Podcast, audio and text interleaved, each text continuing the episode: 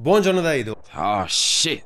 Here we go again. Oggi parliamo del nuovo Cypress 12, appena uscito ieri sera, non molto dopo l'uscita della versione precedente, ma con diverse novità croccanti. Stiamo parlando di un software per il testing end-to-end o E2E, cioè un tipo di test automatico che verifica l'intero flusso di un'applicazione front-end, dall'input dell'utente all'output finale, comandando un vero browser web. L'obiettivo del test end-to-end è quello di assicurarsi che l'applicazione funzioni correttamente dall'inizio alla fine, come farebbe un utente reale. Cypress è un tool JavaScript per il testing end-to-end delle applicazioni front-end. Offre un'interfaccia utente intuitiva, anche grafica e un API facile da usare per eseguire i test su un'applicazione. Inoltre offre una serie di funzionalità avanzate come la registrazione di video dei test, la gestione delle sessioni e la possibilità di eseguire test in parallelo su diverse piattaforme e browser. Vediamo quindi le novità della versione 12. Innanzitutto c'è il supporto al cross origin disponibile per tutti.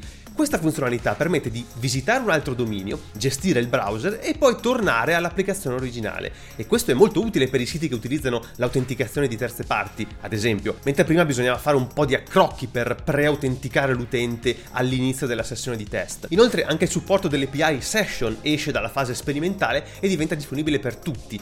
Questa funzionalità può essere utilizzata in combinazione con Cross Origin per salvare una sessione utente, quindi con storage, cookie, eccetera, dopo l'autenticazione e ripristinarla in un successivo test. In questo modo si riduce il tempo di esecuzione dell'intera test suite perché ogni test non dovrà più passare attraverso il flusso di autenticazione. E con Cypress 12 la modalità di isolamento dei test è ora impostata a true di default e questo significa che i cookie, lo storage e lo stato della pagina sono ripristinati prima di ogni test. Questo può causare problemi ai test test che si basano sullo stato del browser, come ad esempio il risultato di una precedente visita di una pagina, e quindi si consiglia di non fare affidamento sui risultati di un test precedente e di abilitare l'isolamento dei test per seguire le best practice. Comunque è possibile disabilitarlo a livello globale e per singola suite se necessario. Infine un cambiamento importante di Cypress 12 è la risoluzione del famigerato errore Detached DOM. La logica di risoluzione del DOM è stata migliorata per cercare nuovi elementi che potrebbero essere stati sostituiti a causa di aggiornamenti del DOM. Questo risolverà molti errori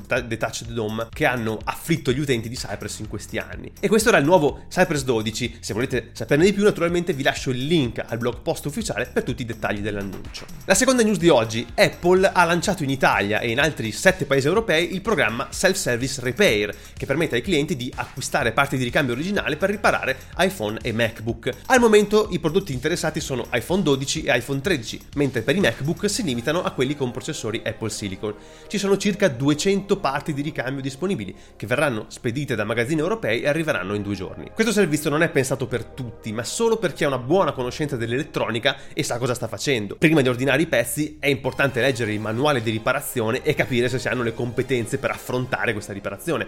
In caso contrario, meglio rivolgersi a qualcuno di più esperto. Fate sempre molta attenzione con le forbici e usate quelle con la punta arrotondata, eh? Per fare una riparazione di qualità è necessario avere gli strumenti giusti. Per esempio, Apple assicura che se si usano i suoi strumenti, la tenuta di uno smartphone contro l'acqua sarà garantita, altrimenti no. Gli strumenti possono essere acquistati o noleggiati con un kit a noleggio che costa 59,95 euro e può essere tenuto per una settimana con spedizione gratuita. Un'altra cosa importante da sapere è che la riparazione non invalida la garanzia. Se un telefono cade e si rompe il vetro, può essere riparato dall'utente anche se è in garanzia e se poi dovesse succedere qualcosa di più grave, come ad esempio che il telefono non si accende più, questa garanzia sarà comunque valida.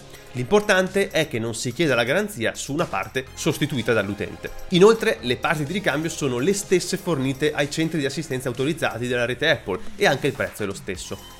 Per un kit completo il prezzo è di 599,95 euro, che include un display, una batteria, una fotocamera posteriore e una fotocamera anteriore. Bisogna sottolineare che questa soluzione non è più economica rispetto a fare una sostituzione all'Apple Store anche se c'è un programma di incentivi che riconosce al cliente un credito se spedisce indietro il pezzo danneggiato per il riciclo. È una soluzione quindi che più che ai bisogni economici degli utenti risponde a necessità ambientali, ma soprattutto alla normativa europea che presto richiederà a tutti i produttori di fornire agli utenti manualistica e parti originali. E questo era tutto per questo buongiornissimo, grazie per avermi seguito anche oggi.